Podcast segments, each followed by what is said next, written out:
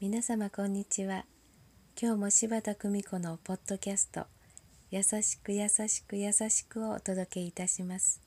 皆様の日々に優しさをお届けいたします。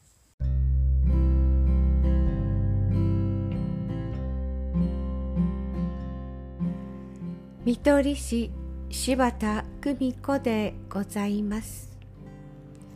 私は以前障害者の方のデイサービスをいたしておりました。そんな中で障害を持つ一人の女性がこう言いました。私はずっと結婚もできない。ずっと家から離れることもできない。どうすればいいのですか？とこう聞きました。そんな時私が彼女に勧めるのはその悩みを書くことです。そしてその悩みがどうすれば解決できるのか二人で考えます。今日歩いてここまで来られてよかった。美しい空を見ることができてよかった。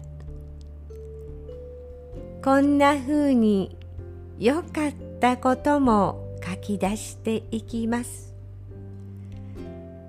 良かったことがたくさん拾えた時彼女の悩みは自然と解決していく。そう教えられました。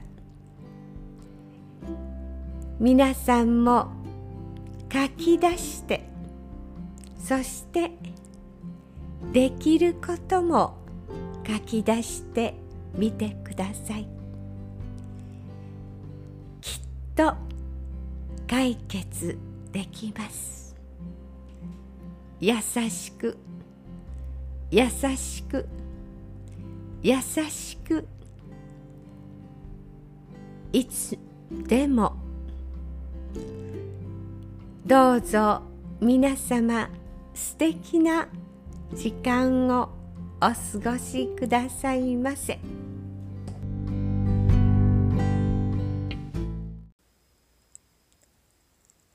お聞きいただきありがとうございました。柴田久美子のポッドキャスト、ぜひ次回もお楽しみに。